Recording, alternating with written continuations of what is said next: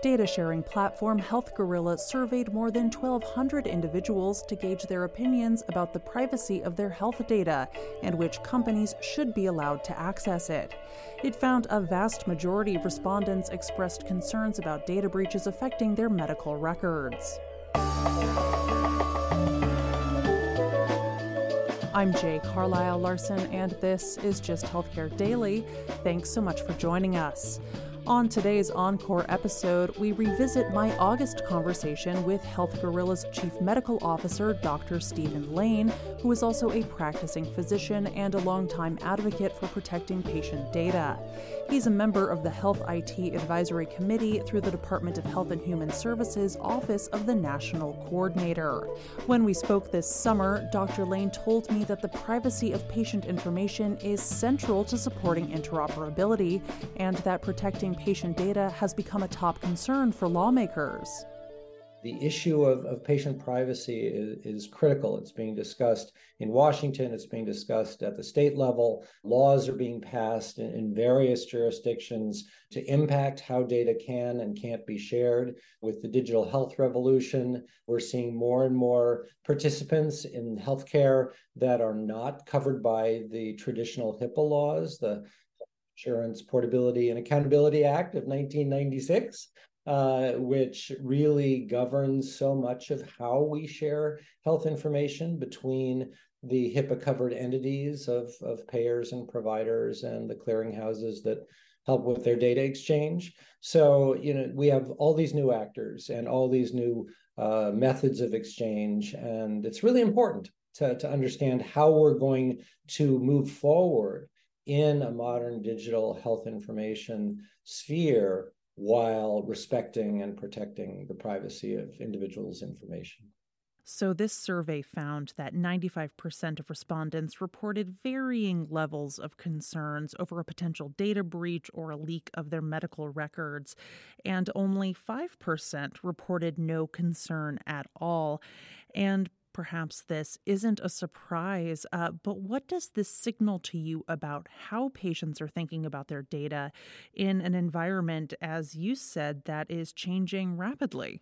I, I think it's not a surprise, but as you observe, it's really significant that essentially everyone uh, is aware that their health data is at risk at some level back in the day when your health information was kept on illegible scratches on pieces of paper in your doctor's office, you had a different sense of the privacy of that data. As we have digitized healthcare and over the past few decades and as we've seen the entire you know digitization of our lives we see all the time the impact of data breaches, the impact of the misuse of data. And of course, now there are all sorts of very, really concerted efforts to uh, pull out individuals' health information and potentially use that against them or, or against providers. Uh, so I think 95% that seems like the right number right to me that's everyone the 5% who answered that they had no concerns they're either they were mistaken when they read the question or they're not paying attention because really everyone should be concerned for the privacy of their health information this is clearly top of mind for a lot of people. So, when you asked respondents their thoughts about how companies handle their data, you know, what did they say? What were some of their concerns? Well, you know, this was a, a survey that was designed to be easily accessible and brief so that we could actually get some responses. So the, these were not deep probing interviews of people to, to really get under under the hood.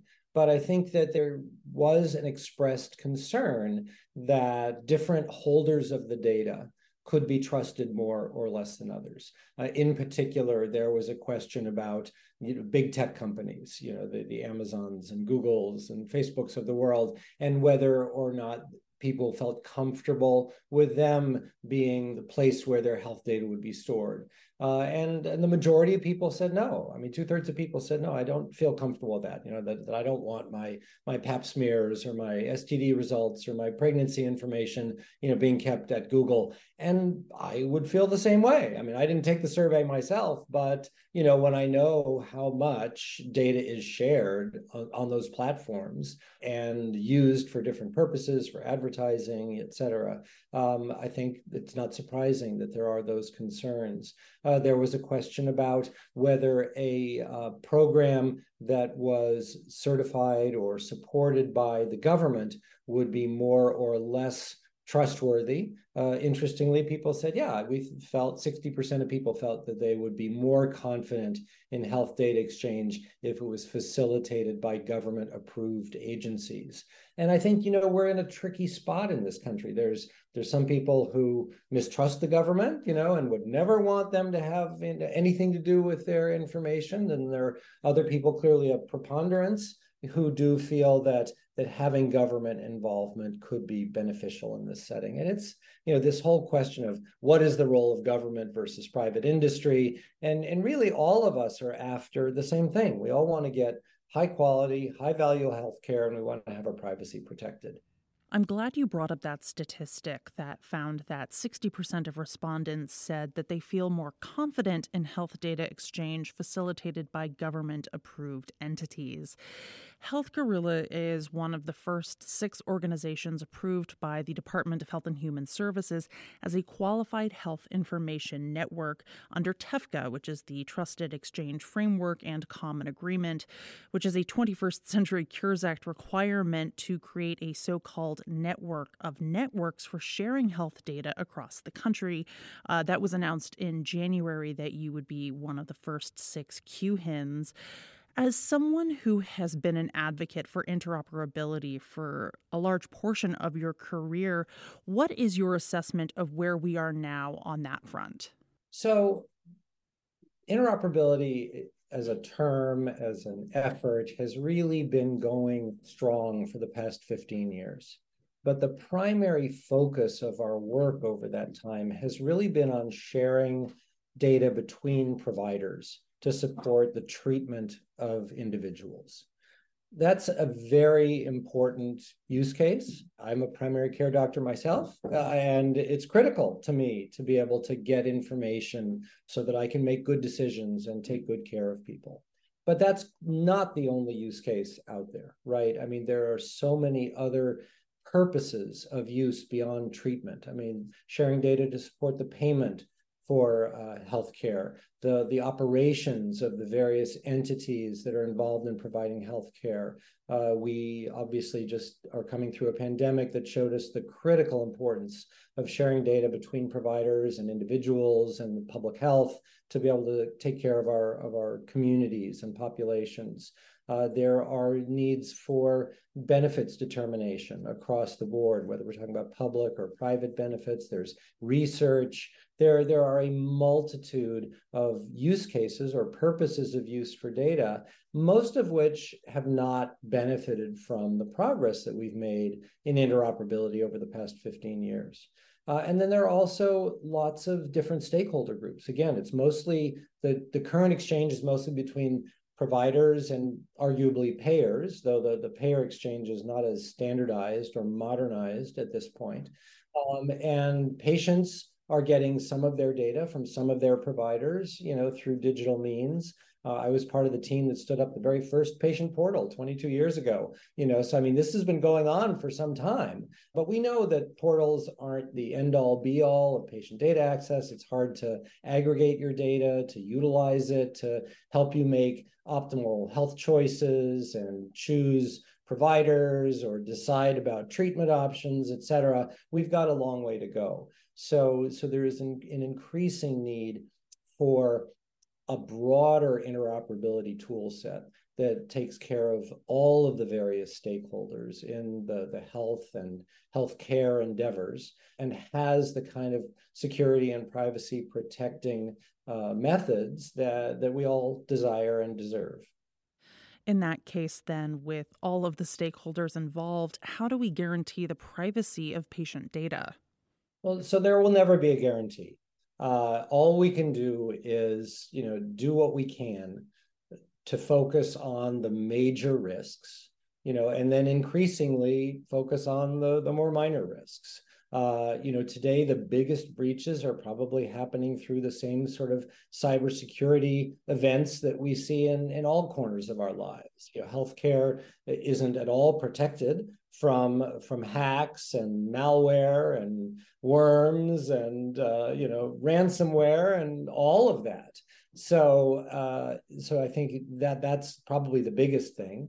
There are also healthcare providers uh, across the board, whether you're talking about dentists, physicians, social workers, psychotherapists, have varying degrees of technology installation, expertise, you know, the money to to put together the best systems and maintain them and and then connect them to other systems to send and receive data in real time. I mean, these are huge challenges. Uh, and they have substantial costs involved. I mean, we we came not so long ago from a world where all of this was non-integrated, where everyone had their own pieces of paper, and and we stumbled around our uh, set of providers, you know, doing the best we could. And even today, some people carry stacks of paper and CD-ROMs with X-rays, you know, from one provider to another to try to hold their story together, especially people who are burdened with, you know, severe illness, rare illness, et cetera So, I mean, the the opportunity to leverage the digital health information that we've been collecting for now 20, 30 years, you know, and to do that in a way that respects the privacy and protects the security of that data is, is really critical. And, and as you were saying, I think the, the TEFCA is a real positive step forward. We've done tremendous work in private industry with government support and some grants to the HIEs, some varying programs over the years that, that have continued to build on one another. But TEFCA and, and the other changes that have come with the 21st Century Cures Act are, is really pretty dramatic. I mean, we are really looking at a paradigm shift TEFCA being just one component of that. You know, the trusted exchange framework is critical, but the other key pieces here are the advancing technology, the fast healthcare interoperability resources or FHIR, FHIR standard uh, for health data and health data exchange has now been, you know, growing over the past 10 years and has really reached a level of maturity where we can point to that and require that for increasing uh, types of data exchange between various various actors. The uh, the requirements to share information without information blocking are another thing that came out of the 21st Century Cures Act and are just now coming online as we're starting to see enforcement of some of the, the relevant actors in, in the exchange of data. And that's going to also really continue to evolve over the next year or so as we finally see the definition of disincentives for providers who are, are found to be blockers of information because what we've seen in, in the industry is it's the majority of the concerns about information blocking have to do with patients gaining access to their data providers. Um, so it's interesting. There's this this push and pull where we want access to our data. We're frustrated when there's information blocking, yet we don't want that data to be misused, mishandled. We don't want it to go to others. So managing this, getting the right data to the right user at the right time with the right wrappers of security and convenience and workflow support it's it's a big challenge that was Dr. Steven Lane, Chief Medical Officer for Health Gorilla, a digital health interoperability platform. The company published a survey this summer highlighting individuals' concerns and priorities regarding their private health information. You can find a link to that survey at gisthealthcare.com. This episode first aired on September 5th. This has been Gist Healthcare Daily from Kaufman Hall. I'm Jay Carlisle Larson. Thank you so much for listening. If you like the show, please leave us a rating or a review. It helps other listeners find the podcast. We'll be back with healthcare business and policy news updates tomorrow, as always, in 10 minutes or less. In the meantime, you can check out more insights on healthcare business and policy news at gisthealthcare.com. You can also get these insights emailed directly to your inbox when you subscribe to our newsletter, The Gist Weekly.